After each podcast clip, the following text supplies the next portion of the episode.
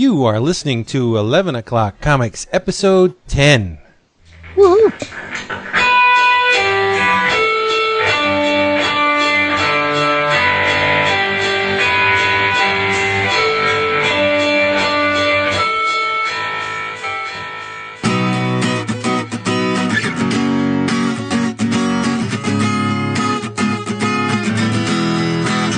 And the world is made of energy, and the world is electricity, and the world is made of energy, and there's a lot inside of you, and there's a lot inside of me, and the world is made of energy, and the world is synchronicity, and the world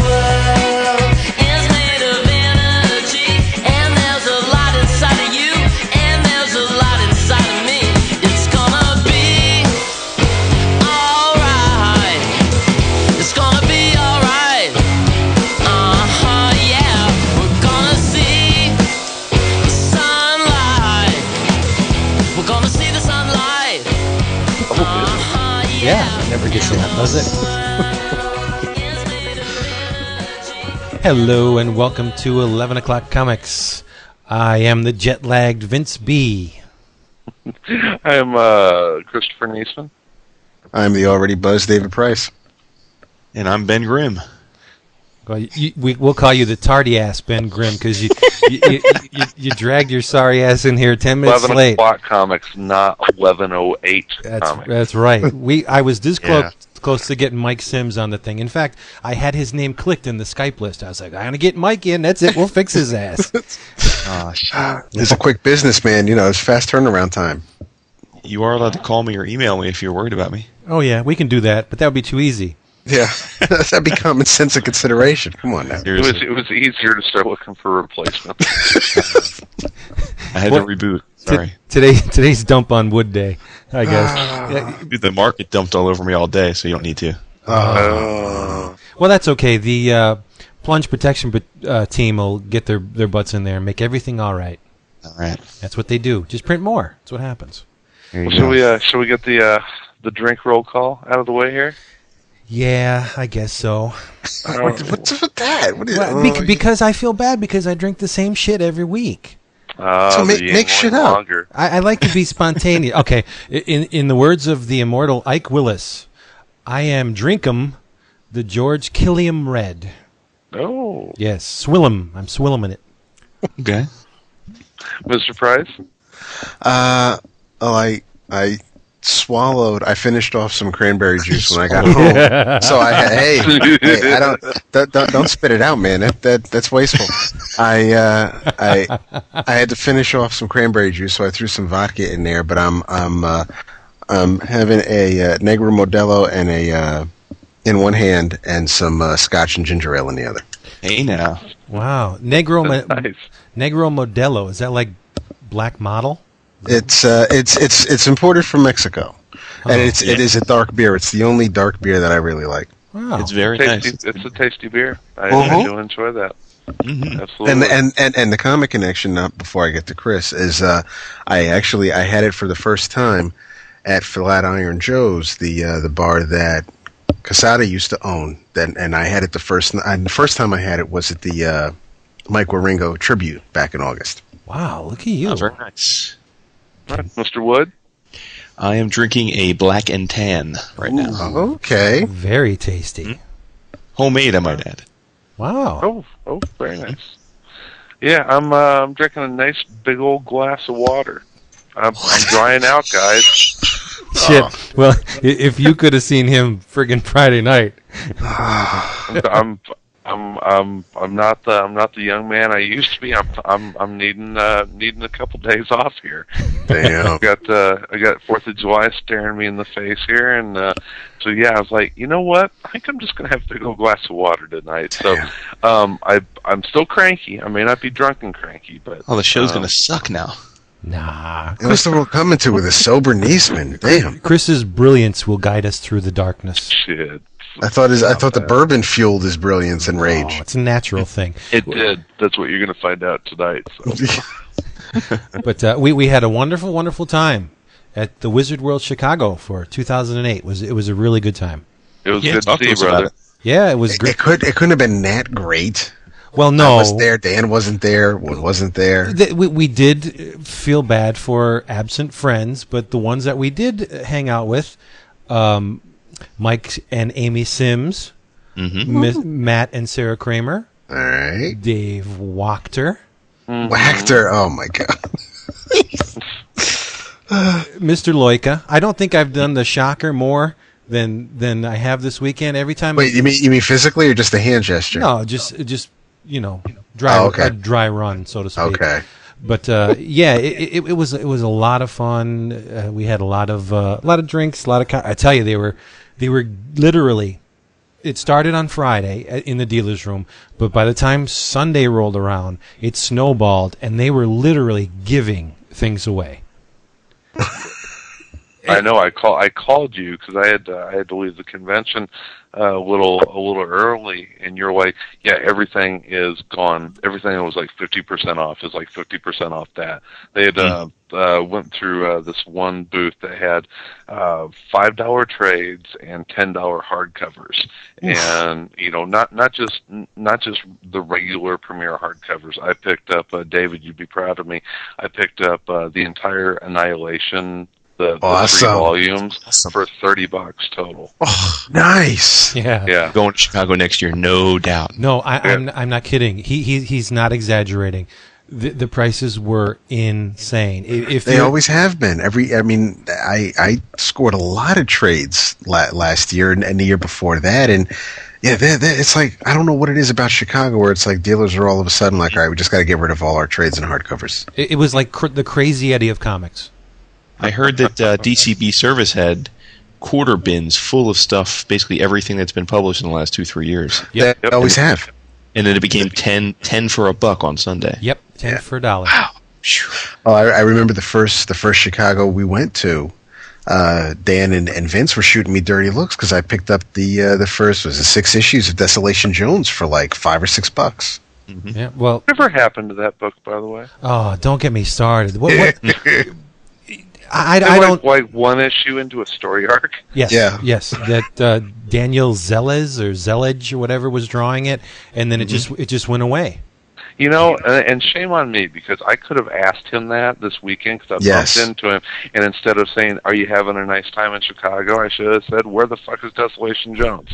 And he'd have told you to blame the artist like he always does. It was very funny. Chris and I were walking out of the restaurant, and Warren Ellis and his filthy assistant were sitting on the park bench. Filthy meaning.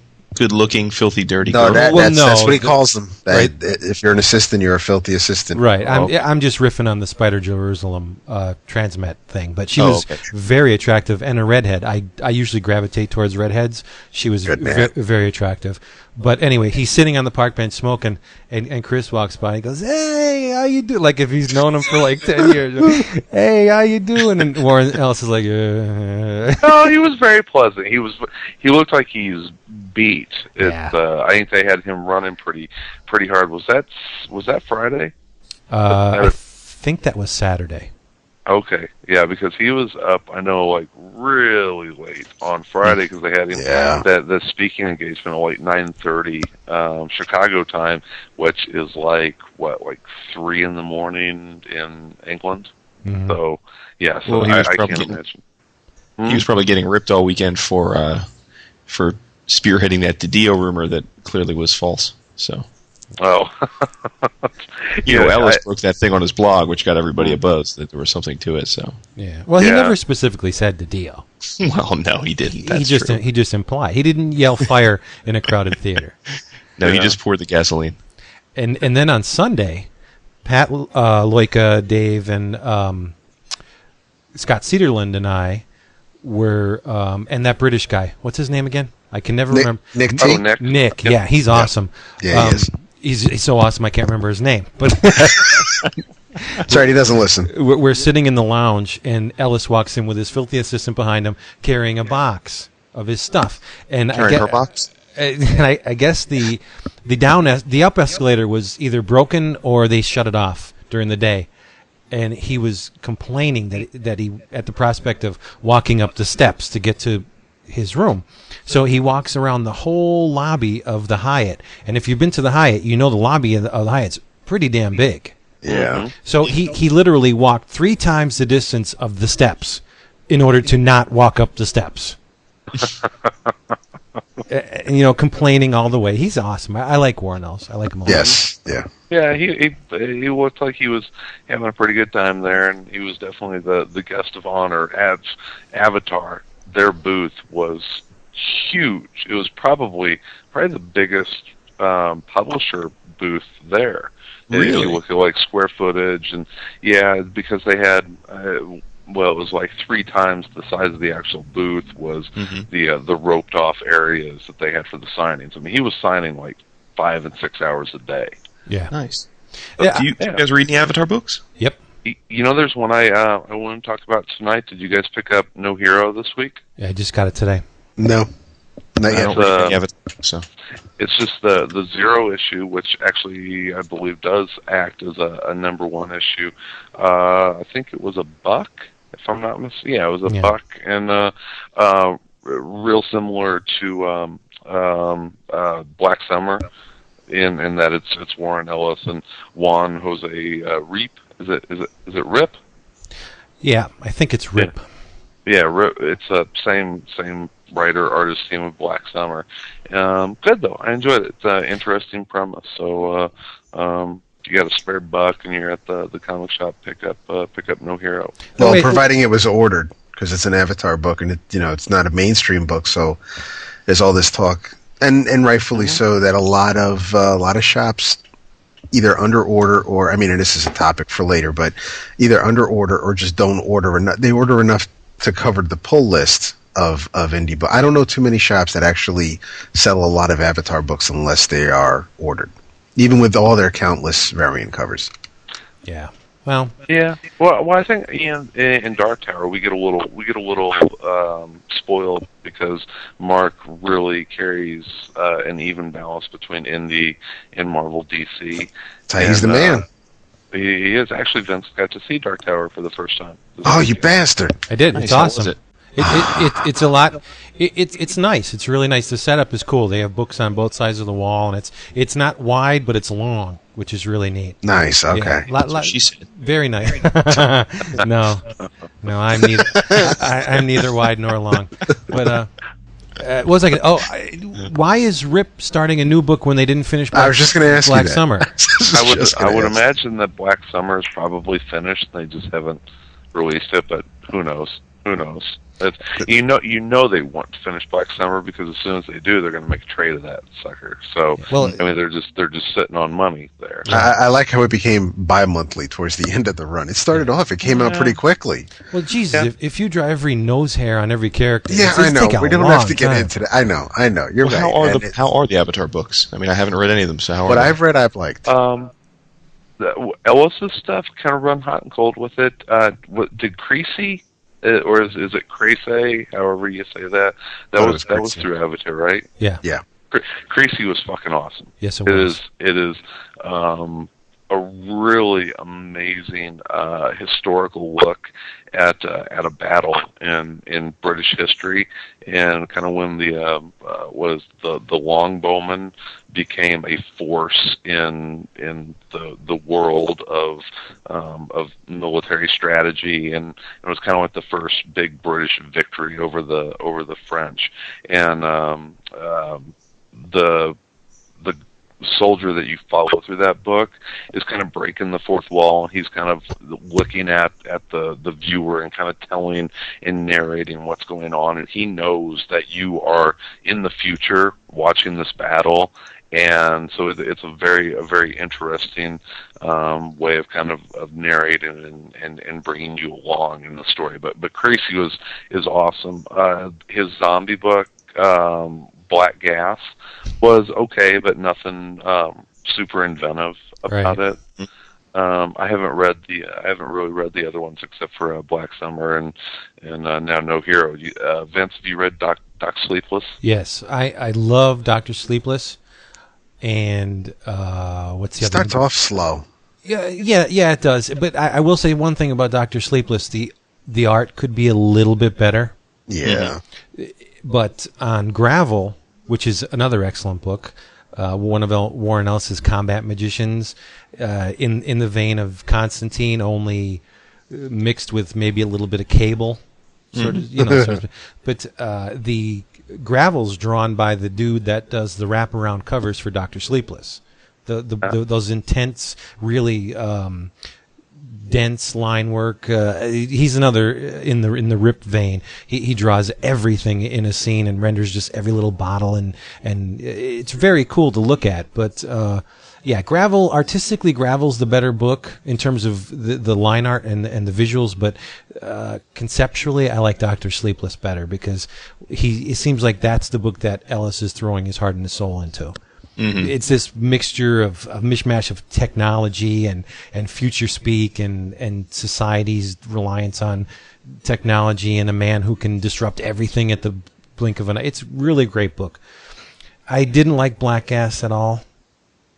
No, no, not at all. It just was like ho hum, you know, whatever. Well, I mean, it was kind of like, well, it was a zombie book. It didn't really invent anything or bring anything new to it, but I thought it was a good zombie tale. Well, I didn't read the second one, so yeah, I didn't hate it. It was just like not one of those ones that's going to be very memorable, unlike Walking Dead. Oh. It's good. So wait, so we're leaving Avatar? No, we're not leaving Avatar. I was just going to drop a little clue, but later on we'll talk about it. What else? What else? There's Wolfskin, I know that. So Avatar seems to have. I mean, they don't promote their artists a lot as much as they do Ellis or say Garth Ennis. But and who writes Night of the Living Dead? I don't even know who the writer of that book is. I know that scumbag John Russo does some of it. Okay, I don't know what that's about. That's about dicking over Romero for the rights to the. Oh, get out of here! Yeah, I don't want to. And he was involved in the remake of Night of the Living Dead. Have you ever seen that travesty? That piece of shit. Wow! Don't sugarcoat it. Tell me how you really feel. Something here. What they did was they took, because Night of the Living Dead is public domain because Romero wasn't exacting enough in the copyright, or either he didn't know what he was supposed to do in order to retain the rights to his. Is that true? I didn't know that. Really? No, that's why whenever you go to a DVD store, you will see 10 versions of Night of the Living Dead by 10 different publishing houses because everybody can put it out. It's public domain, and what Russo did was and John Hinsman too, the guy that's the cemetery zombie in the beginning, the one where Barbara's brother says he's coming to get you, Barbara, and then you see that's John Hinsman. What they did was they took the footage from Night of the Living Dead and they added new scenes with this ridiculous preacher in the style of Anton Zandor LaVey and Debbie Rochon as a newscaster. That's just horrible. They recast the cemetery zombie as a pedophile. It's like all this shit that never had to be shoehorned into the original Night of the Living Dead. It's horrible. It makes my blood boil when I think about it. But yeah, so John Russo's a scumbag. All right. Yeah. I can get behind that. I will never buy a Night of the Living Dead book that has anything to do with that man. Okay. Wow. Yeah. There you go.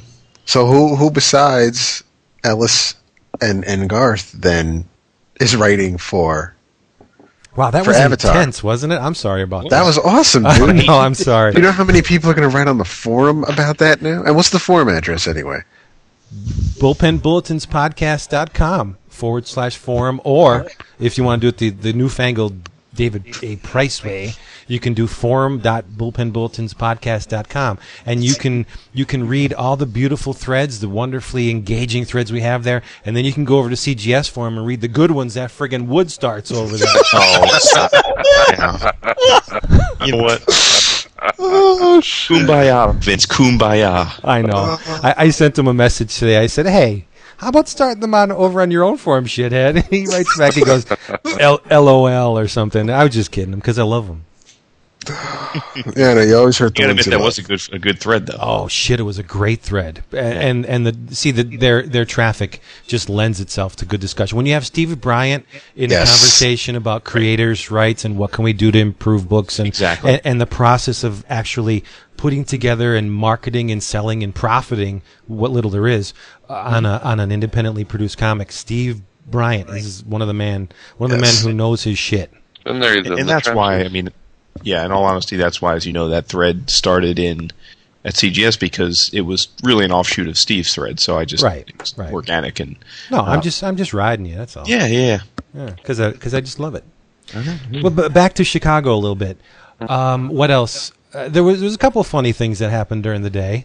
Mm-hmm. On Friday, we got to be specific about that because, as Chris will tell you, things turned very, very somber on Saturday. But before we get into the gloomy stuff, I was sitting in the lobby, and this guy dressed as one of the Guardians of the Universe walked by. This little portly man, bald-headed. He was almost waddling. You know, here comes this guy. And I said, hey, when the hell did Bendis switch sides? Oh, nice. Because, I mean, you would swear it was Bendis. Well, then, all right, so on the flip side then, why don't you tell them about I think when I spoke to you, you said you wanted to know who this kid was that raided a conversation with another well-known creator, and I believe it was Chris reminded you or told you who this creator was? I'm a little lost. Jeff Johns? Oh yeah, okay, yeah. See, I didn't know what Jeff Johns looks like, and Chris is very chummy with Greg Rucka. We all know that because of the man love he shares for him. But so Chris is talking to Rucka, and as we're walking away, he goes, "How about that?" And I said, "What?" I said, "Who's that kid that Rucka's talking to?" He goes, "Kid, that's friggin' Jeff Johns." I was like, "Get out of here." We were with Chris Marshall out in like the main entryway into the convention center. I'm dying to meet him. He is such good people. Oh, he's awesome. He is. And Chris Marshall says, "Oh, hey, there's Greg over there." He was going through the exhibitor check-in, and Chris said, "Oh, hey, you know, I wonder where he's going to be later because I brought the Queen and Country definitive editions." And wait. So did the battery die on your Rucka locator? How is Chris Marshall telling you that there's Greg Rucka? Exactly. I have my defenses down, but I was like, "Well, come on, let's go over there, and he'll be fine if we don't make a big deal about it, and he'll sign them." And so we go over there, and yeah, there's this guy with a Flash hat that he's talking to, and I noticed right away that it's John's, but I'm not going to like make a big deal about it. And I never met him, but you know, so I introduced Chris to Greg, and Greg signs his books, and then we just walk away, and yeah, it was kind of funny. I had no idea, absolutely. and another funny thing during the podcasting panel, which was a lot of fun, very cool. Nice job, by the way. Yes. Yeah, you did good, buddy. I don't think so, but anyway, it's all right. I'm sitting next to Sal because I love him. And I don't know what the question was or why I said it, but I let fly with the old Chris Niesman is the best man in podcasting. Sal wanted to know how did Chris agree to our format. Oh, okay. And I said that Chris is the best man in podcasting, the best podcaster in the world, something like that. It's ridiculous. And no, it's not. And right in the middle of the proceedings, as the thing is going on, Sal leans over to me and he goes, "What does Chris's dick taste like?"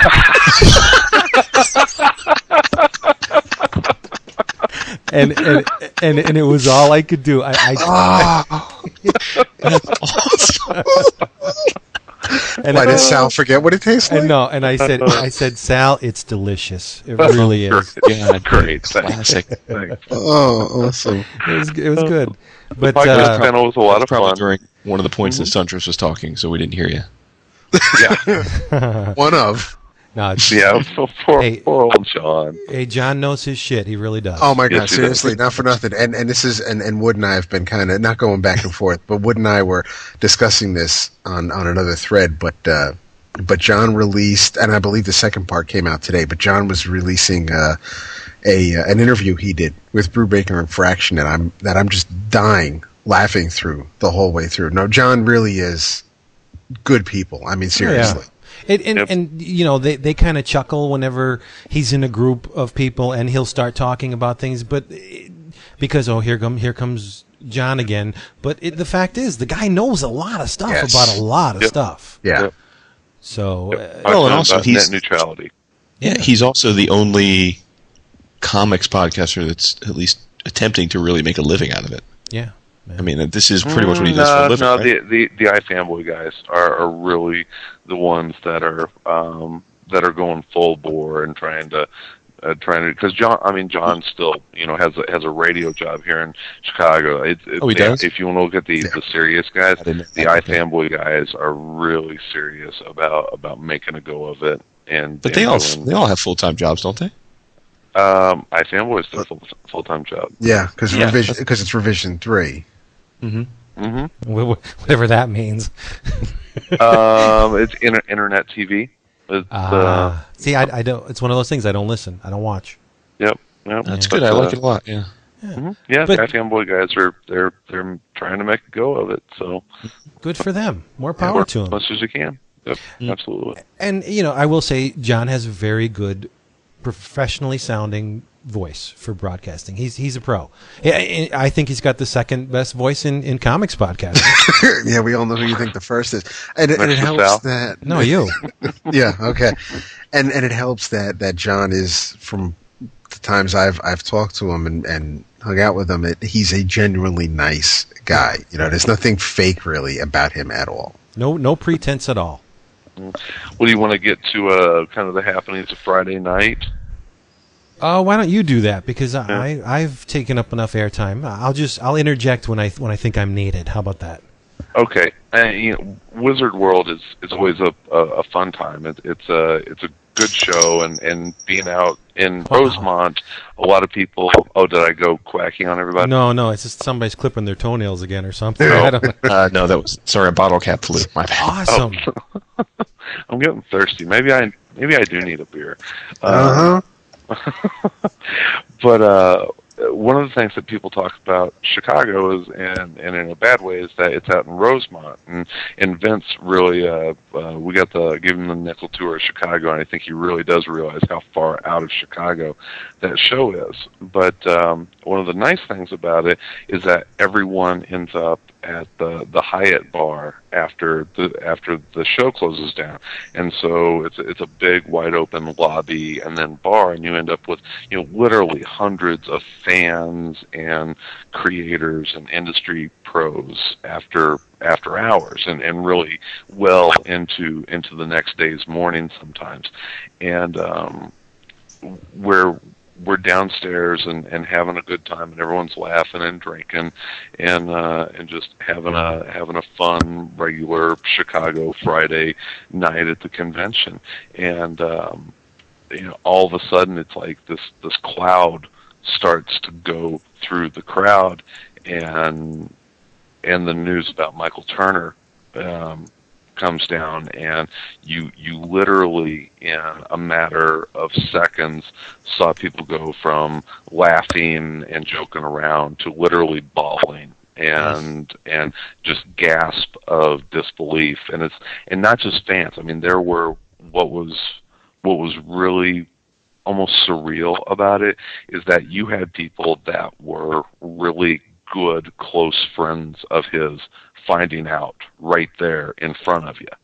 And I mean, it's been a tough year losing creators. You know, Waringo and Steve Gerber. I mean, it was tough to lose those guys, and both of them really well before their time, especially Waringo.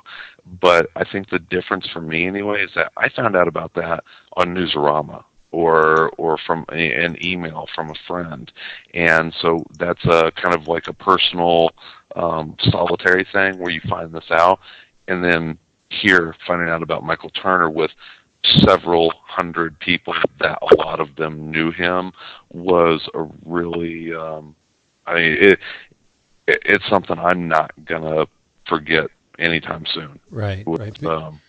Because on when you hear about things like that, on the internet, when you don't hear it, when you read about things like that on the internet and you can see the fallout from the replies to the message, it doesn't have the emotional intensity that a real honest-to-God person who this affects personally, because they knew him right next to you, it made me reevaluate the way I'm going to express my ideas on the net from now on, because I'll be honest, it sucks when you reevaluate somebody's life in the wake of their death. I mean, the guy was, I won't say he was not a favorite of mine. I did respect his skill and his obvious talent, but there was, things about his art that didn't speak to me personally. I'm not saying he was bad, but I never went out of my way to buy things that he did.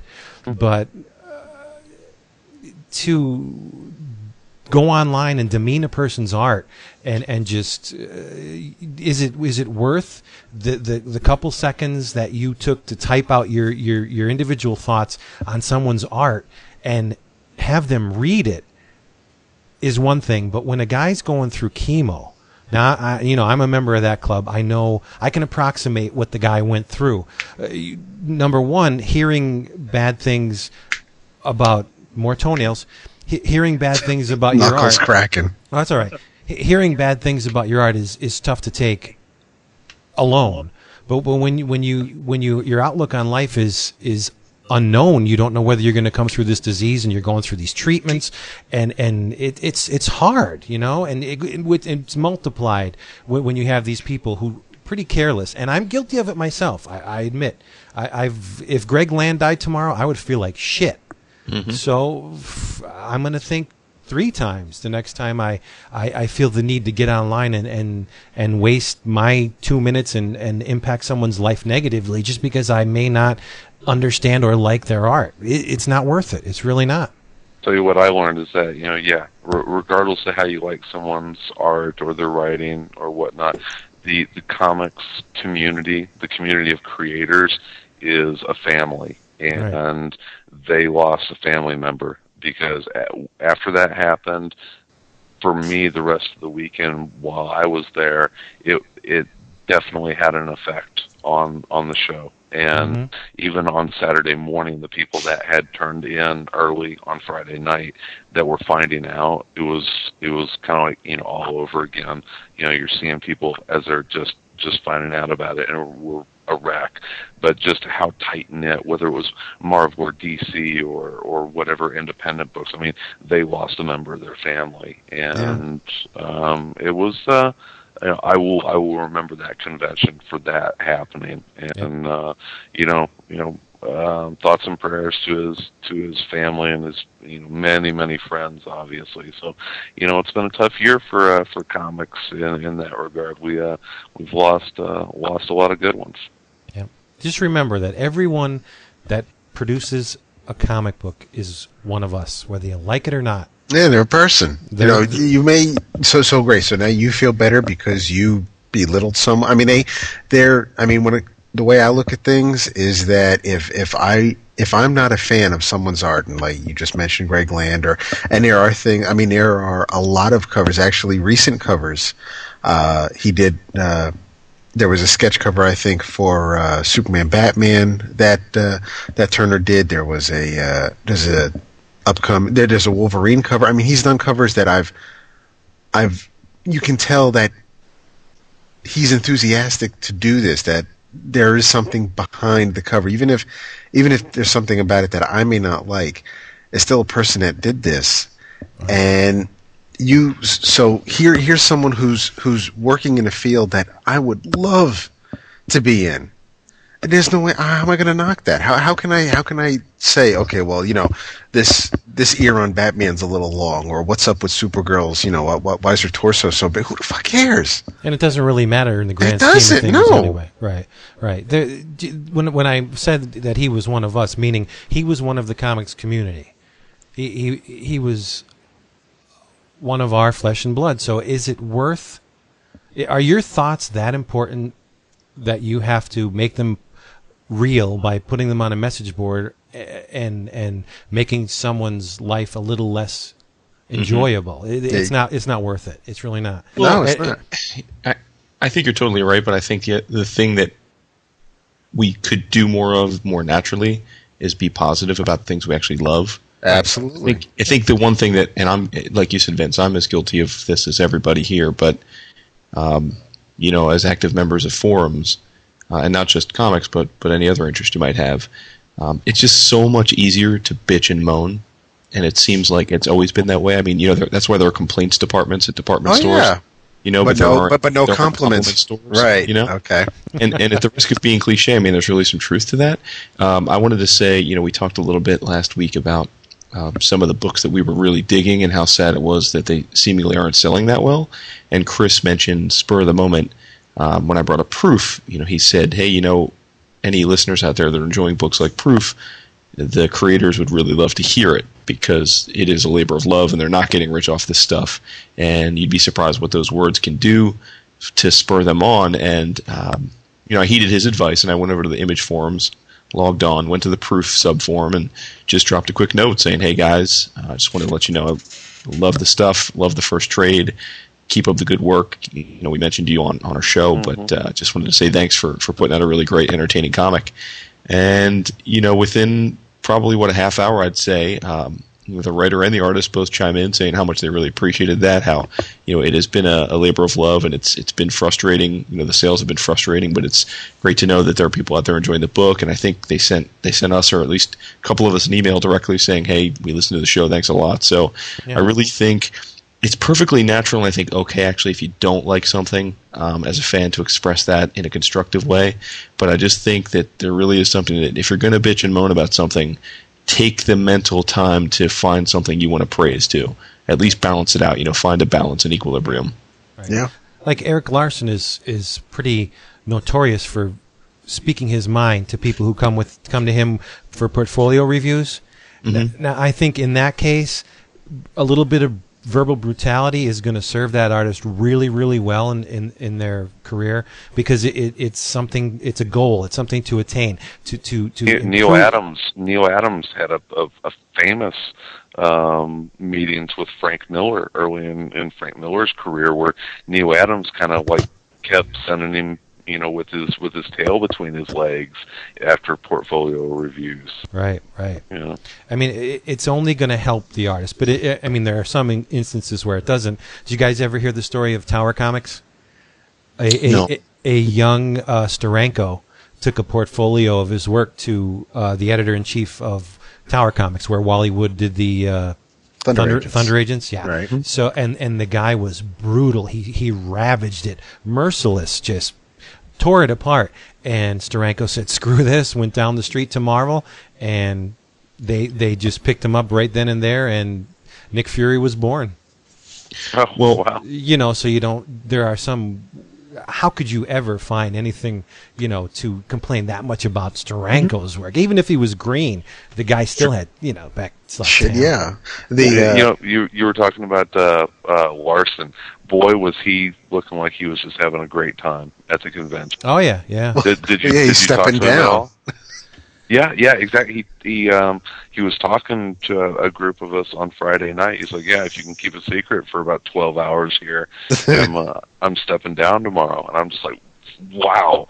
I think Sal and I were talking with him, and he seems really, really excited about it. He's looking forward to getting back to doing Savage Dragon monthly, and I think there's some other stuff that he's got in the works. But yeah, he seemed genuinely enthused and excited about getting back to the drawing board. And that's his baby. I guess Eric Stevenson has really kind of been doing the job for a while now, so people that love Image I don't think there's anything to be worried about. No, I don't think so either. Be very, very quiet. I'm hunting 11 o'clock comics. No, I was just going to say that last year at MoCA, they had, I guess for about a month, a Todd McFarlane exhibit. Mm-hmm. And the entire museum was Todd McFarlane stuff. And I didn't go, but a few people that I heard from that did go said it was pretty fascinating. There was an entire wall of the exhibit that was all of the myriad rejection letters that McFarlane got in his, his career, and there were hundreds of them, literally hundreds of them. And he saved every one, and they built a montage of this in this exhibit. And he clearly that powered him to become the the Todd McFarlane that that exists today. Which again, putting aside whether he's anyone's personal favorite here, clearly he's a guy that for an entire generation of comic readers, he's one of their favorite artists. So I think, but there's a difference between getting a rejection letter from a publishing house that you're trying to work for, or even a really brutal review of an existing creator that you may respect, and what you were talking about with the kind of way that we fanboys tend to fall into that trap of negativity. I mean, that's a lot different because, number one, it's a mob mentality, and number two, while we all are part of the same community, I think a lot of us mistake being passionate for the medium with having a credible opinion on the actual mechanics of writing or drawing a comic. Right. So it gets, I've had a lot of the conversations in the last few months about the difference between saying that person is a bad artist versus saying that art doesn't resonate with me. And They really are two dramatically different things to say. Oh, yeah. One is pretty much an uneducated thing to say, unless you yourself, you're an artist. So if you were to say that's bad art, you may have some technical means for establishing that.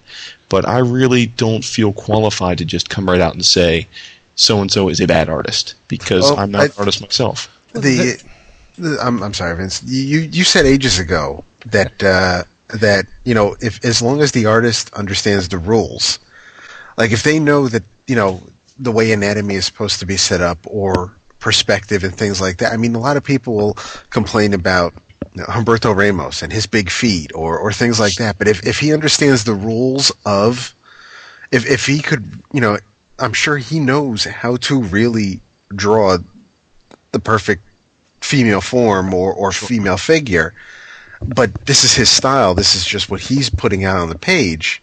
There's a difference. But if someone just doesn't know how to draw a hand and makes a living doing that, or hiding feet behind rocks or steam or anything, then that's a little different. Right. Well, all of those guys could ace any college level anatomy class and figure drawing. All of those guys they're professionals, so of course they know the the human figure. It's a different skill set whenever you talk about storytelling. I think that's a skill that doesn't get taught in a lot of art schools, and that's why you have places like the Center for Cartoon Studies or the Kubert School. That's a whole different thing. But yeah, like anatomy and that kind of stuff, those guys they know it. It's just whenever it gets mixed with storytelling that some of the weaknesses can show up. Right. Well, I'm still of the opinion that there is no such thing as bad art. Sure. Because creation could never be bad. There's such a thing as art that needs improvement in certain areas, but as far as flat out, this is bad, it can't happen. I've seen many people look at the work of Gary Panner or say Mark Beer, and look at it, ooh, that art's so bad. No, it's anything but bad. They interpret faux naivete as the inability to draw, and it's just not so. But how do you convince someone that what they're looking at is not bad? You can't. It's just a personal opinion. Right. So, if it's not worth anything, if there's no value in it, then keep it to yourself. But if you spent your $2.99, or in Chris's case, when talking about 1985, $3.99, if you're Fuckers, going to, I'm so okay. There's the rant. What the fuck? I was so excited about 1985. Loved the first issue. Got the second one. It was okay. It wasn't as good as the first. Then I'm getting ready to go on to another comic, and I put it down. I'm like, those motherfuckers charged me $3.99 for that. Are you telling me Mark Miller's not worth $4? $4, 22-page comic. Once again, the cardstock cover. I don't give a fuck. But this is the guy who wrote Wanted. How do you not want to give him $4? I'm done. I'm done. They lost me. You won't hear any more talk about 1985. But if I think what happens is if someone spent the money on that comic book, then that gives them a right to bitch about it, maybe to make themselves feel better, And I'm not saying that, because Chris is talking about 1985, but especially on message boards, we're like, people are like, they're more than happy to tear something down because it builds them up. It makes them feel better. Well, now I got that off my chest, and I went to the complaint department, right. and now I'm good to go. Please prove me wrong. I'll apologize for it. I don't think I've ever really said that, and I don't think anybody on our boards have really said, I can't, that's just horrible. That's just disgusting. I can't stand to look at that. No, it's usually prefaced with, well, to me, that's not really something that I can go for, or that's not something I'd want to spend my money on. And that's cool. And like Wood said, entirely different things. If you say that's really not for me, to wow, that's really horrible. I can't believe that was put on a page. Well, Vince, you and I were in a conversation on a non-comic topic. I think it, if memory serves, it was someone brought up a topic of religion, and you and I obviously have probably, I guess, relative to the masses, unpopular views on that front. High five, buddy. Yeah. But you said something to someone who took offense to something in the thread. I don't think it was something you or I said. And your basics, and I'm probably totally butchering your point, but you said something I remember as being, well, why are you concerned about someone else's words? Words should be powerless unless you give them power. That's right. And that resonated with me because I think it's a nice perspective to have in life, although I think it's difficult for someone to have that perspective when it's something near and dear to them, like a creator would be with their art. But I'm a little torn given the current conversation. I'm wondering if, A, you're having a little bit of a change of heart there in the sense that, why say, well, don't say anything bad if you don't have anything. If you don't say anything at all, if you have anything bad to say, well, if words don't really have power, theoretically people should be able to feel free to say whatever they want, right? But secondly, I guess what I'm really confused about a little bit here is that I know, for as much as I know that artists appreciate when we have nice things to say, it would be a little hypocritical of me to then suggest that having something negative to say has no value, because why would someone value what you say when it's positive and take it for having meaning if, in fact, they're not going to take it, if your criticism has no worth? In other words, if your opinion has worth, it has worth. It doesn't only have worth when it suits your own worldview. Do you follow what I'm saying? Oh, yeah, sure. But, all right, to get to cover the first part, you're right. I still stand by what I said in that thread. Words are very powerful if you allow them to be. Mm-hmm. How many people do you know that are like myself that could take any kind of criticism directed at me with a grain of salt and forget about it literally a couple seconds after it's been delivered? That's just, I've always been that way. You look at my art, you tell me it sucks. Yeah, that's your opinion, whatever. I have the confidence in my ability to know my art does not suck. You may not understand it or get it or just like it, flat out just not like it. My art does not suck. People may not like my opinions or, call me insane. That's their, they have every right to feel that way. But I'm not going to go to sleep thinking, oh my God, these people, they don't like me. What am I going to do?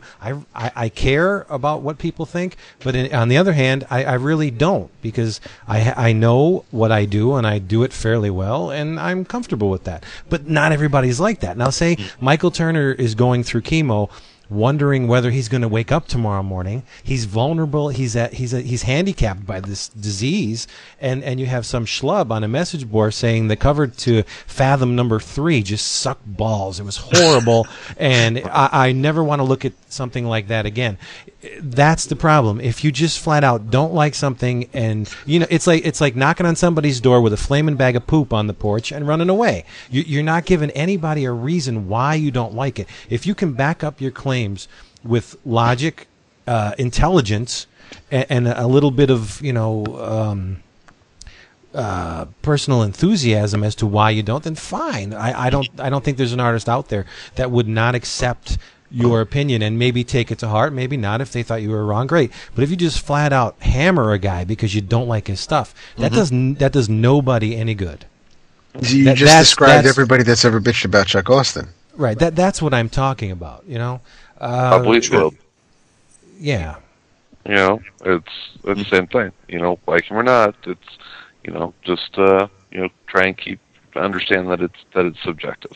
Right, and there's a human being behind it. That cover did not spring out of the ether, full-blown by itself. There was a hand behind that, a human hand with feelings attached to it. So if you're going to slam something, have a reason, an intelligent reason why. And as far as Michael Turner's stuff, the execution is I don't want to say flawless, but there's really not all that much to bitch about. Agreed. Well, I think the rule of thumb should be...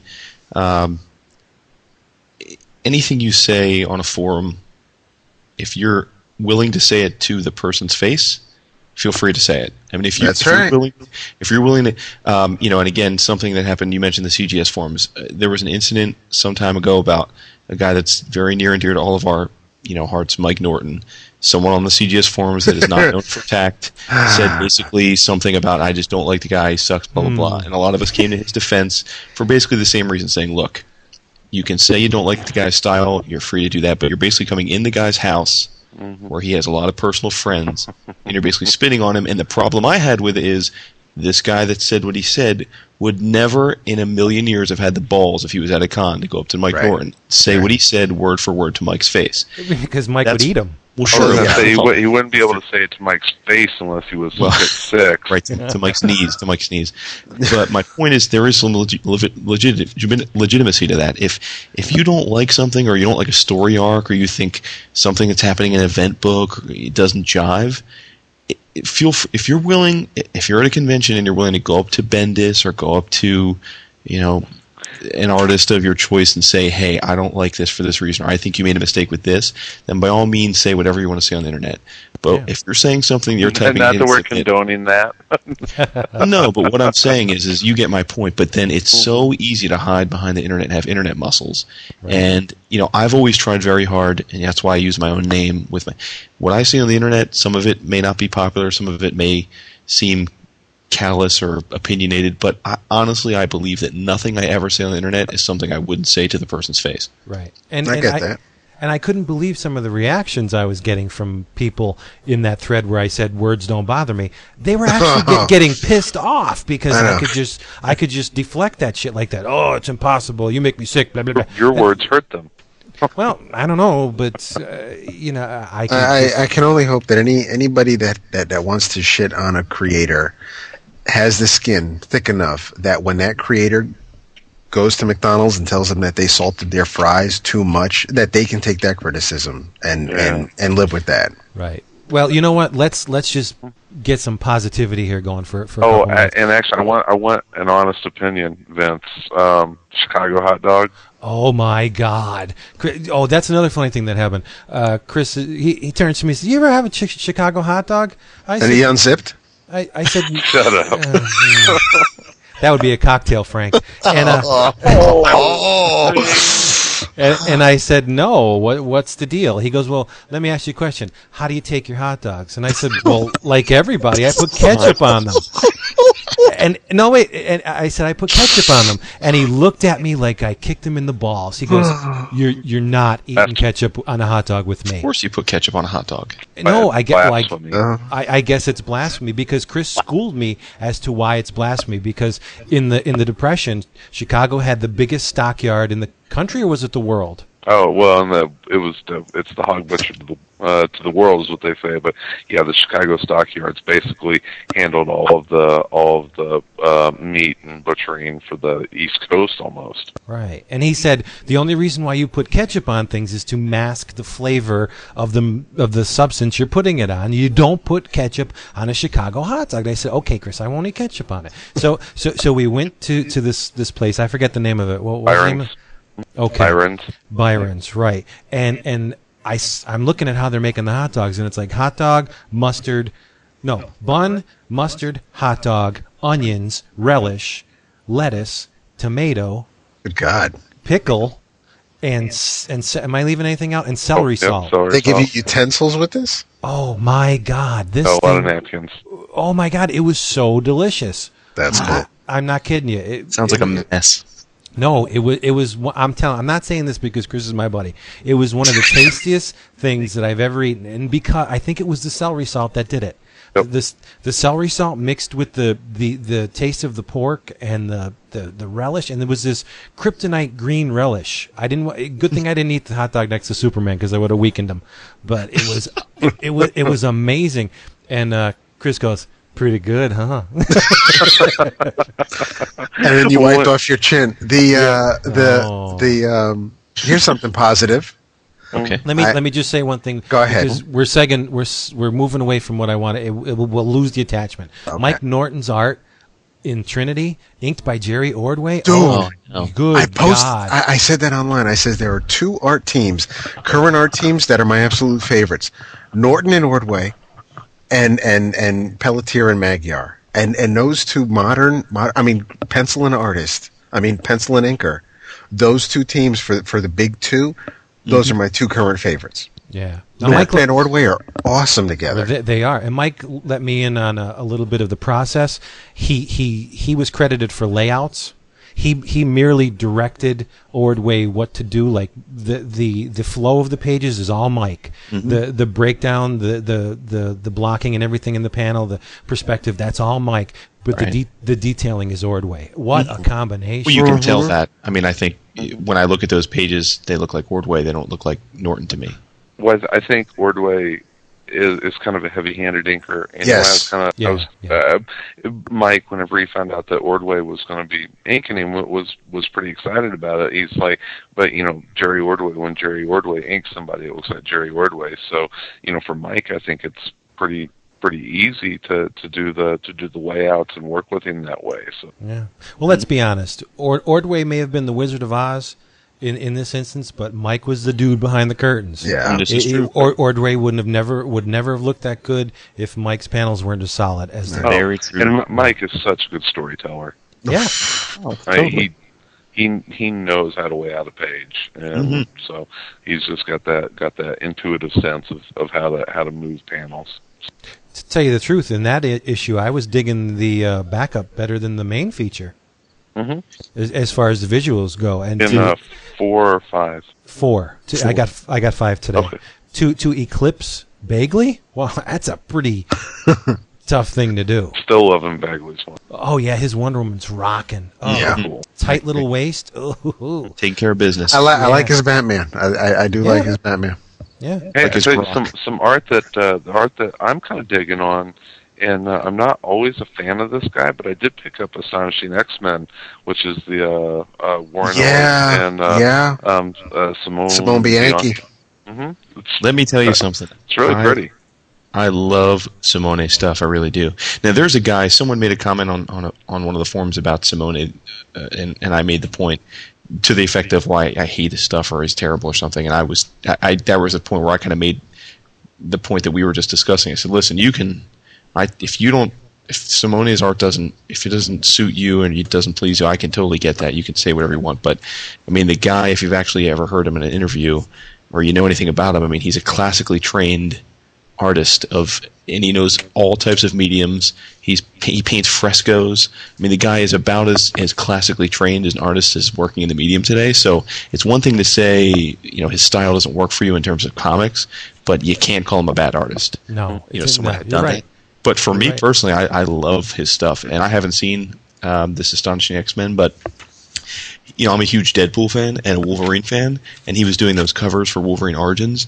There's a cover, there's an original piece of art of Deadpool face-to-face with Wolverine that I came so close to buying at New York Comic Con of his, and I basically, my wife would have filed for divorce if I came home with it, so I didn't buy it. But I'm telling you, I really dig his stuff. So yeah, this looks really European. It's judging by the first issue, judging by 25 of Astonishing X-Men, if you thought his work on Wolverine, the Jeff Loeb written Wolverine, was good, I think Astonishing X-Men blows that away, because I wasn't a big fan of the Wolverine work. But Chris is right. Astonishing X-Men 25, that's some good comics right there. Sure. Yeah. Now Wolverine. One second. Okay. Vince is always likes to get his points in. I do. When you look at artwork, it's only natural to find a historical precedent for a stylistic precedent that you know, so you can encapsulate what you feel about this artwork by saying, oh yeah, it's a lot like this guy, or it's very reminiscent of this, because you always need an example. Right. It's very tough to put a reference. Right. It's tough to put this stuff into words. I think that Simone is the modern equivalent of Alex Nino. Nice. Because he has that very unique way of representing the human form. Alex Nino, you could definitely tell an Alex Nino form. And have you ever noticed when Simone renders machinery or like say weapons or vehicles, they look organic. They look like there's a scene in Astonishing X-Men 25 where there's this building or this pod type thing. I just flipped over it briefly, but it looks like it was grown instead of, you know, steel, like smelted, or it looks organic. That's what Alex Nino was known for. I think they're both playing in the same ballpark, basically. They don't draw like each other, obviously, but stylistically, the similarities are really there. For me, anyway. Well, you saw a lot of that in Shining Knight. Yeah, yeah. Where Simone, I think that was his first American comics work, right? But he drew, you know, so much of that was very much organic because of the because of the characterizations that he was dealing with. There was a super futuristic world where organic and machinery had kind of become one. But I totally get what you're saying, Vince. I think that's very, very apropos. I really enjoy his page layouts. It's you know, that's where it gets like the very European feel for me, is just the playing with geometric shapes and, you know, just very non-conventional page layouts as far as, you know, like Western comics and that kind of stuff. But yeah, it's who's the guy that did was it Jodorowsky? Am I getting the name right? Oh shit, Vince! You know what I'm talking. Who did what? Oh gosh, it was a European comic. Metabarons? Nah, I gotta think about it. It's escaping me, but a lot of the same feel. It was, you know, that's one of the reasons I love Elephant Man, is that it has, you know, Woodrone has, you know, that very European style in comic. Oh yeah, yeah. Yeah, when I'm sitting on the toilet and I'm thinking about Civil War and what that meant for secret invasion and what all the straws, what did they cause, and hero against hero and the deeper cosmic revelation of what it all could mean. I gotta take a shit. I'll see you later. Now let's just drive this truck around the block and pick up David, because he had something to say a while back and we kind of squashed him. No, I was never. I was no. We were talking about the positivity spin, and just one thing that I want to really focus positively on is I went in when I came home tonight. I went in, gave Renee a kiss goodnight, and saw on the nightstand that she was reading and she started. The deluxe edition, or the new edition of The Killing Joke. Wow, very nice. Can't go wrong with that. No, recolored version, right? I never saw anything wrong with the original color. I haven't read this one yet. She ripped open the shrink wrap. She started, so I haven't seen this particular version of it yet. But at least now, finally, she's reading a Batman story that we can actually talk about together, because we both have read it. And she'll be primed for The Dark Knight. Sure. Yes. Yeah. Yeah. Speaking of The Killing Joke, one of the many, many, many, many great reasons why everyone that's a comics fan should have devoured Final Crisis #2. That was good. I was waiting till. Go ahead. Yeah. No, well, I mean, obviously at page 1 or 2, when the member of the Japanese the shirt Killing Joke jacket. Yeah. Yeah. Oh, what a book! So far, that is my favorite single issue this year. Go ahead, say it, David. I'm stunned. No, really. No. Now, all right. The only, I believe I may have posted this on the forum. I am reading, as of the second issue now, I am reading Final Crisis and enjoying Final Crisis solely for Grant Morrison, solely because of the story. The art, I don't want to say that the art sucks. It's a tad uneven in places for me, from as far as J.G. Jones is concerned. But Morrison, I'm on board for what Morrison wants to do with this, and I started the first volume of Seven Soldiers, so I'm trying to get the backstory as I go along. But I have nothing bad to say aside from some panels. Art-wise, I have nothing bad to say about Final Crisis, so by all means, talk about whatever you want to talk about. I mean, there are more concepts ping-ponging through this issue than I think a whole year of some other comics. Can I speak to that for a second, Vince? Yeah, go ahead. It's something I want. I have to say again, I think unintentionally we never script these things, but we have a running theme here.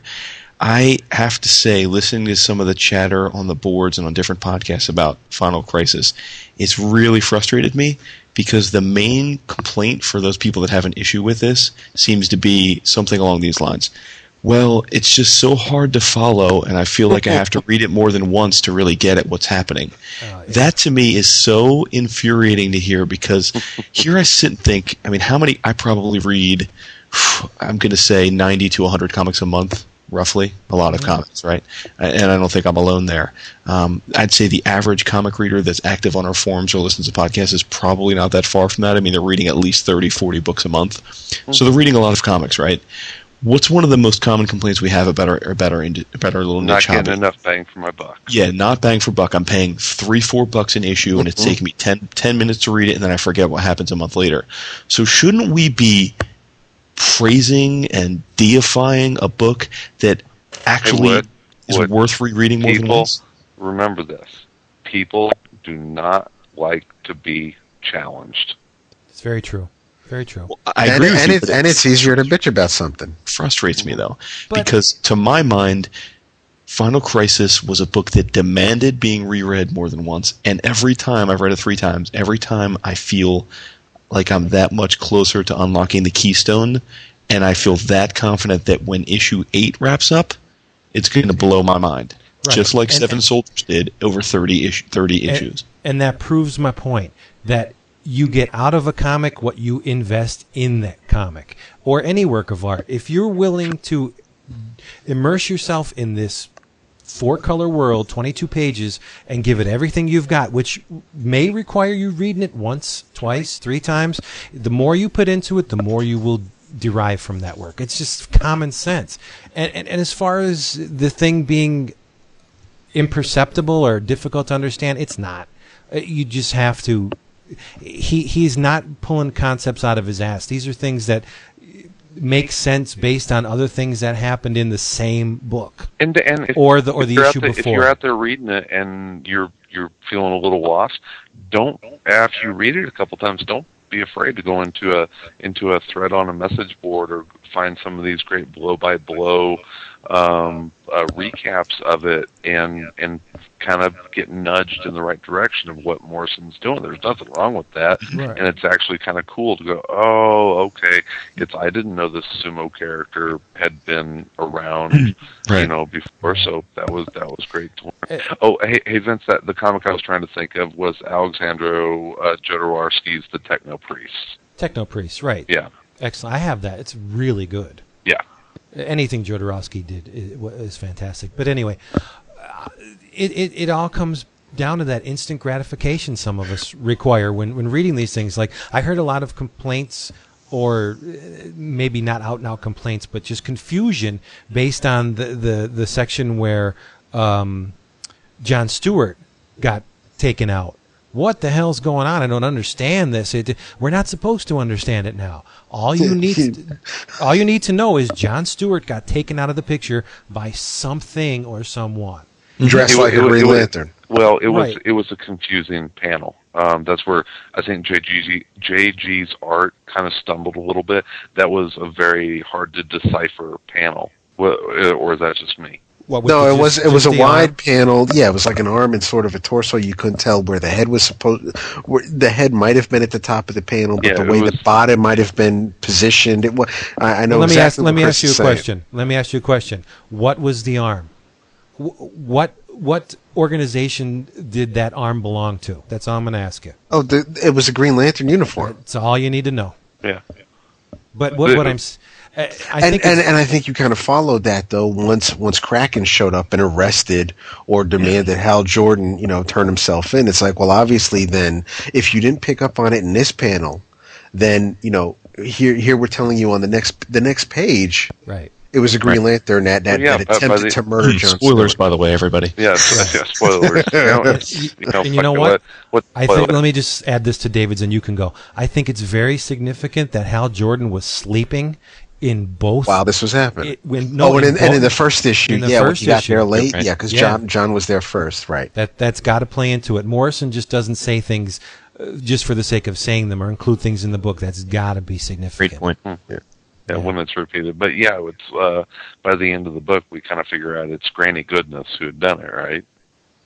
Well, we know that on the surface it may be Granny Goodness. Yeah, that's who's been, training, I guess, if you want to call it that, these kids. I mean, and speaking of our forums, there's been talk about whether or not, and actually Wood even participated in this, whether or not Turpin is Darkseid or on the side Orion. of good, or High Father. I'll give him High Father. I won't say Orion, but so it's I see Dark. I mean, I didn't see it in the first issue, but in the second issue definitely. And then when Reverend Good tells him your son Calabac, and as I said on the forum, that kind of cemented it, and it could very well be a misdirect by Morrison. He could say, maybe it might have been Darkseid as of this issue, and then he might throw you a curve. But as of right now, at the end of the second issue, I see Darkseid. When I see Turpin now, I see Darkseid. Right. Well, I think that relative to my initial thoughts that it couldn't be Darkseid, because I think the obvious hint that I think is the most telling that it probably is Darkseid and Turpin is, of course, the scene where he's looking at himself in that cracked mirror, and obviously the cracks make it look like Darkseid's face. But I guess my issue... Or Orion. That's where I said Orion, but then David brought up the point of they referenced him having a son, and I don't think we know that Orion has a son. But whatever, we'll see. I guess we'll find out. But I mean, the thing that I guess made me think it wasn't Darkseid at first was because we had the club owner of Club Darkseid, and I thought that was Darkseid, but what I didn't realize, and the same thing with Granny Goodness, is apparently, and I guess this is happening in other titles, something happened at the club where those characters died or something like that, and I guess what we're to gather is that I guess there was a reference in either the first or second issue of Final Crisis where one of the New Gods says these human bodies don't last very long, or right. And I guess that's what's happening. Issue, yeah, right. So after that second read-through, I guess I've come along the sides that probably is Darkseid, and it's just that the human host they're burning through these human hosts, and so now Granny... with Kraken, I thought, when I first read it, I thought, so Kraken, it makes sense. She's from Apocalypse. Mm-hmm. She's a Green Lantern, an Alpha Lantern, and she must be one of the female Furies, Granny's Furies. But now I think it's actually because apparently the Granny body was killed in, I think, Birds of Prey. I haven't read the issue, but that's my understanding. She was killed in Birds of Prey, and I guess subsequent to that, we're now to think she's now inheriting the body of Kraken. So I guess what we're getting at is it seems that the New Gods are inhabiting the bodies of humans, and I guess they can't be in a given body for long, maybe unless it becomes a more permanent thing, which is yet to happen. So, right. And there's one element to the story that Matt and I were bouncing back and forth, and that's Mordekaikas. Absolutely, sure. First introducing Commandee number 9. How cool is that? That they're bringing Morrison's picking Commandee's brain. And there was even a Commandee cameo in the second issue. Right. Sure. Right. Well, so that last page, do you take it to be that the Black Racer is chasing the Flash and the Bullet, or is the Flash trying to outrun the Bullet to stop it from ever hitting Orion? I think it's the Flash trying to catch the Bullet, and it's a conceptual thing because Mordekaikas, Mort, death, Black Racer, death. That's Morrison tying the two together, and the Bullet is laced with Mordekaikas. If you look at it, it's got that little... I agree with that. I think it's the Flash coming from wherever the Flash is coming from, the future or whatever, but time traveling bullets. I mean, how much more Morrison can you get? It's so cool. And I think the Black Racer is there to pick up the pieces because wherever he's around, somebody's going to be escorted off into the source. So. But so why is the Black Racer in a what looks to be new god form when all the other new gods haven't? Is it because he's already ascended to the fifth world and they haven't? Death. Well, no, but he's death. I think that would just.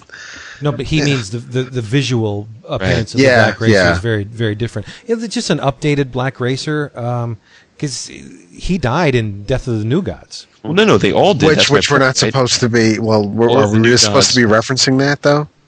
All of the new gods are inhabiting human hosts right now, or have yet to inhabit, but I guess presumably because we're going to see the ascendance of them into the fifth world.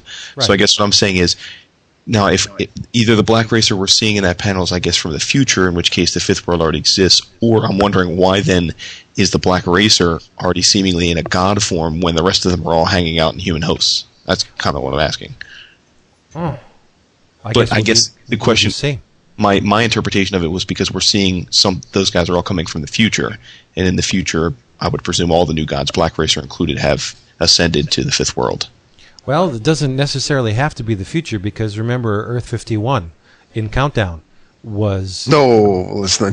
Do we really have to? Wait, but we know that the bullet came back through time to get Orion. Right, of course, but I'm just saying, it doesn't necessarily have to be through time, and they don't necessarily have to be coming from the same origin. The Black Racer could be coming from point A, and the Flash and the Bullet could be coming from point B. I don't know. It's something we'll just have to wait for. But it's cool to wonder about it. Definitely. Yeah. I love the significance of where it happened. Oh yeah. Oh yeah. I mean, it was the original meeting place of Jay and Barry, right? Yeah, it's where the Silver Age met the Golden Age. It's where the multiverse started. Yeah. Right. Yeah. Sweet. Neato. Good for move on before David's toenails get all curled under. Oh, please. I try to throw you a bone. I'm working with you here, and I still get shat on. Oh, I can't believe it. Speaking about giving credit where credit is due, someone that I've made fun of on the show before and been guilty of it is having a really good week, and that's Mark Miller. Wanted was great. He's probably making a boatload off that. Kudos to him. I haven't seen it, but... Oh, you mean the movie that's not based on an actual comic? Well, whatever. I thought we were being positive, regardless. Yeah. But, the... Well, 3 out of 4 ain't bad. 3 of you guys can be positive.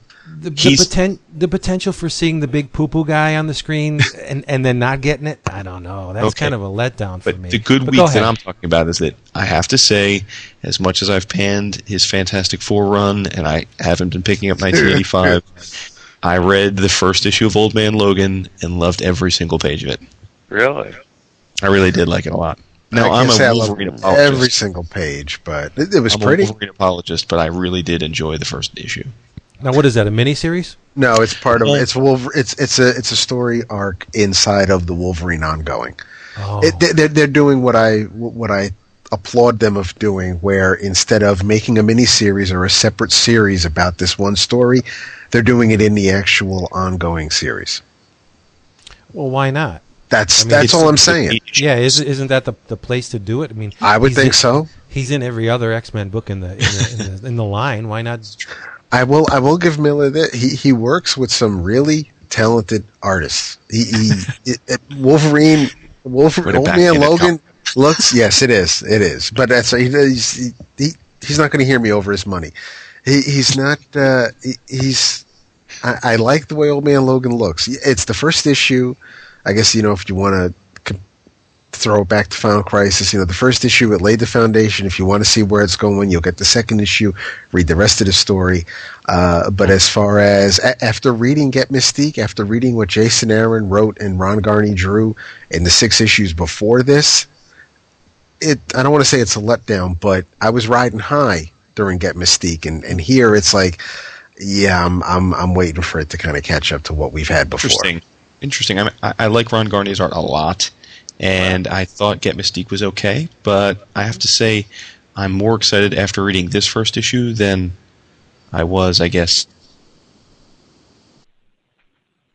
Oh, did we lose him? Do we lose Jason? Bye-bye, Wood. I have that's a mute button. There he is.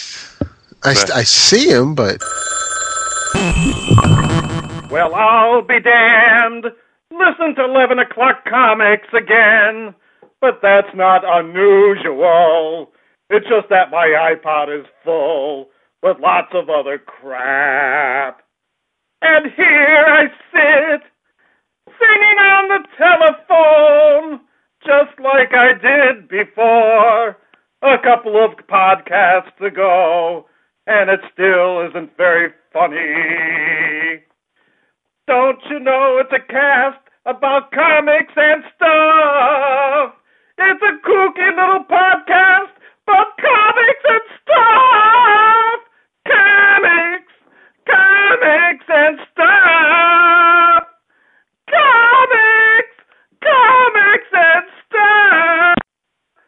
Wood talks about comics, comics and stuff! David talks about comics, comics and stuff! Chris talks about comics, comics and stuff! Vince talks about comics, comics and stuff! Comics, comics and stuff! I am Nostradamus. But hey, while we're talking about Miller and we're talking about Wizard World Chicago, I have to flaunt my one of my finds there. Found a new, still in the shrink wrap, Absolute Authority Volume 2 for like $35. Wow! Yeah. Can you not hear me? Yeah, I got there. You are. Oh, huh. You got bounced, buddy. I did. Yeah. Livid. It was just so I could brag about finding the Absolute Authority Volume 2 at Chicago. Yeah, cheap, sweet for less than eBay prices. Of course, less than cover. Yeah. I love conventions. Mm-hmm. I picked up a shitload of $5 trades. I have the whole Grimjack run, but there's... Ooh. I do, but they're so special. You're going to make David so jealous. Right. There's something very special about... Maybe I should bounce. About taking a trade to bed with you, not having to worry about if you get it all shitted up. You know what I mean? So I was buying... What kind of problems do you have when you sleep? No, I'm just saying. I was buying the IDW Grimjack collections, which retail for $24.95. I was going to say, you have money to burn? No. So I bought the first two, and then when the third one came up under the solicitations, I had to cut it because I didn't want to add that much more to an already heavy month. So I stopped buying the Grimjack trades. Luckily for me, there was someone there who was selling the Grimjack trades for $5 a pop. So I got the fourth trade to the eighth trade for less than it would, for about the same of what it would cost me retail for one of them. Sweet. Damn. Yeah. Telling you, man, Chicago was a great show if you want to come in and buy stuff. Yeah, and how about that Kazuo Umezu's Cat-Eyed Boy, that thing I put on the forum last week? I picked up the first volume for $5. The ink's not even dry on it. And then that's a $24.95 book. I got Aliens Omnibus from Dark Horse. Not cheap. $24.95. 3 volumes, $5 a piece. Nice. Wow. And these are not remainders or used books. They're brand freaking new. You could walk into there on Sunday and pick up the entire trade paperback collection of Civil War for less, well, $5. What would it cost you? How many are there? Like 6 of them or 7 of them? I think 42. What? Yeah, really. But so I'm saying, and the ultimate Marvel stuff just everywhere, which, you know, Chris mentioned it, and, you know, like Marvel doesn't overprint. Give me a break. There were thousands of Marvel trades available there for $5. Mm-hmm. Yeah, just all over the place. I got shit to read forever. I got that. Real fun hardcover, the Legion of Monsters, oversized hardcover. Yep. Really cool, and I've been wanting to get it for a while because it's got the first story that Scotty Young wrote and drew, and they're really cool Frankenstein story. Yeah, so, and there's a Ted McKeever Man Thing in there too. That's just gorgeous. Yeah. There's some old school stories in there. Yeah, it's really cool oversized hardcover if you want to learn a little bit about the Marvel monsters. Yep. And getting back to the DCBS box, I rip it open today, and what's waiting inside there for me but Walking Dead Volume 8, something I've been dying to read ever since Chris called me and says, "Oh, did you read Walking Dead 48?" And I said, "Chris, I read it in trades. I didn't get there yet." Oh my God. He just went on and on and on about how amazing it was. And he was right. The book is insane. It's just crazy what Kirkman did. The balls of steel on this guy to do what he basically. Spoilers, so everyone relax. No. I won't let anything out of the bag. He basically changed the status quo of the entire series in like 3 issues. Wow. Almost literally wiped the slate clean. Yeah. Oh, Wood. Nice thread about Walking Dead this week. By the way, brought up some really cool conversation. Yeah, and that's another thing. It was killing me not to go into that thread and see what was going on, but now I can. You don't talk about 49 and the upcoming 50, do you? No, I haven't read them. Okay, good, cool. And I'm thinking, as I'm reading the book, if they ever make a Walking Dead movie, which, you know, chances are very good that may happen, how cool would it be if they cast Dave Windorf as the governor? He is the governor. Oh, my God, he is. Oh, he'd be perfect for that. And now, whenever I'm reading the book and I'm seeing Dave Windorf as this bastard. Oh, that's hilarious! Yeah. You're so dead on. Honest to God. You know what's funny, Vince? You haven't read that thread, then? No, I'm planning on going into it tomorrow. Well, actually, the impetus for the thread was that I too got the 8th trade in my DCBS and read it, and I sort of had a crisis of confidence after reading it and thought, I might be done reading Walking Dead for a bit. It was heartbreaking. It was. That was the thing. I mean, I and you'll see in the thread, it was essentially saying, look, I'm going to pick up the 9th trade because up until this point, I've loved every second of this series, and I suspect that because of the way the 8th trade ended, in fact, some of my issues, which is that we've been in a bit of a rut, I think, are clearly going to be different now because the status quo has changed. But, yeah, it was a heartbreaker, and it left me feeling so hollow and so wondering whether or not there was really a point to this other than just that life is pretty much desperate and impossible now in their world. I just was left wondering, is there really anything more to the story than just repeatedly being reminded that there really is no hope for these people. So I'm curious to see how the 9th trade goes, because in that thread you'll see, although no one spoils anything, they do suggest that having read the next few single issues, people have assured me that things go in a really new and interesting direction, so that a lot of my frustration that I left the 8th trade feeling have already been obfuscated. So I don't know. I just read 50 this week, and it's still very in the air. You have no idea where the sucker's going, which is fun. Well, I think that hollow feeling is a pretty natural response to a world that's so bleak as the one in Walking Dead. The odds, just the very odds against these characters surviving are almost insurmountable. When you have billions of dead people just trying to eat you. Have any of you guys read World War Z by Max Brooks? No. Sounds very familiar. No, who put that out? Max Brooks. It's a novel. It's not a comic. It's a novel. Oh, no. From the Zombie Survival Guide. He wrote the Zombie Survival Guide, and then he wrote. Yeah, it's Mel Brooks' son, isn't it? Is it really? Oh, I didn't know that. I think so. Wow. Well, Vince, if you haven't read World War Z, my friend, you have to read it.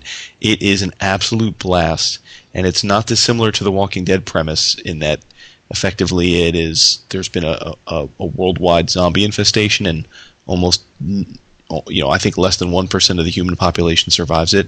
But it's written from the point of view of a very well traveled, embedded journalist who covered the entire zombie outbreak from beginning to end, and this is many years later, and he's just relaying different interviews he had throughout the whole process from start to finish, and it takes it's different people from all different walks of life and all different parts of the world and their perspective as it's happening all through the end of it. It is really, really an awesome book. In fact, maybe I'll just mail you my copy, but the point being, though, and the reason I brought it up is that I was comparing the experience of reading World War Z to the experience I felt reading the 8th trade of Walking Dead. And I guess the difference is that it, by nature of World War Z being set years after the outbreak is finally contained, even though 99.9% of the world's population died off, you see that there's a little bit of a light at the end of the tunnel. In Walking Dead, I guess by design right now, I'm not sure if there is a light at the end of the tunnel.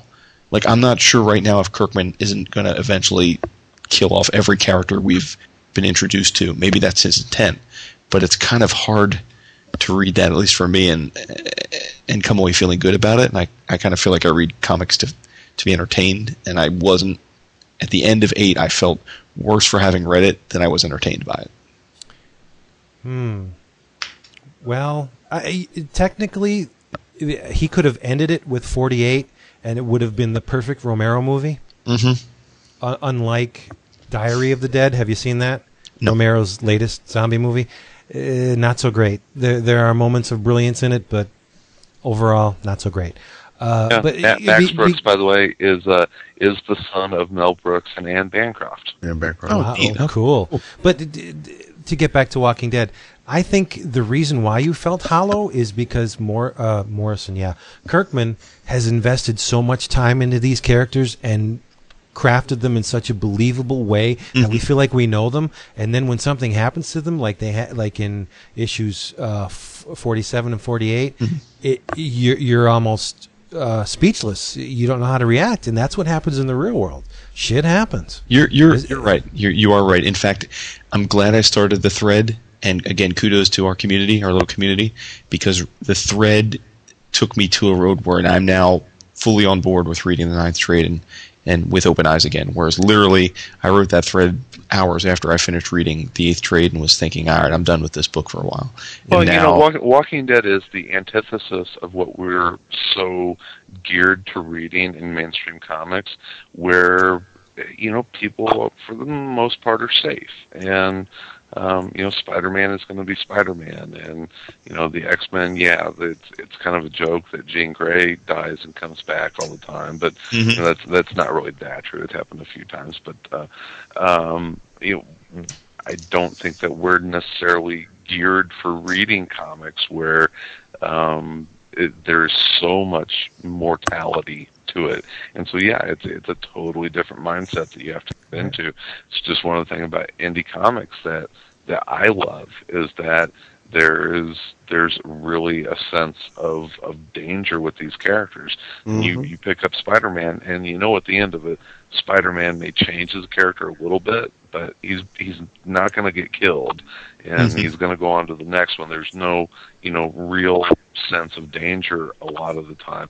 But independent comics, you know, it's a little bit different. You know, there's a feeling of danger. Right, and when it comes right down to it, the narrative in Walking Dead is very much like the zombies that inhabit the book. It's this slow, lumbering beast that takes its time to get to you. Or when Kirkman thinks it's ready, but once there's always the potential for danger when there's a zombie in your yard. And it's just that when it gets close enough, when the time is right, you either, you know, that's when the action happens, and that's Walking Dead in a nutshell. It takes its time to get there, but when it gets there, brother, it pays off big. I won't reveal any names, but that one scene where the outcome of the two individuals that tried to do something on their own without telling another individual, the culmination of that person's efforts, oh my God, that was brutal. It was like Kirkman said, okay, I'm gonna throw you in face first into death and rub your face in it, not only once but like 3 times. Just this unbelievably brutal scene that just knocked me on my ass. It was a great book.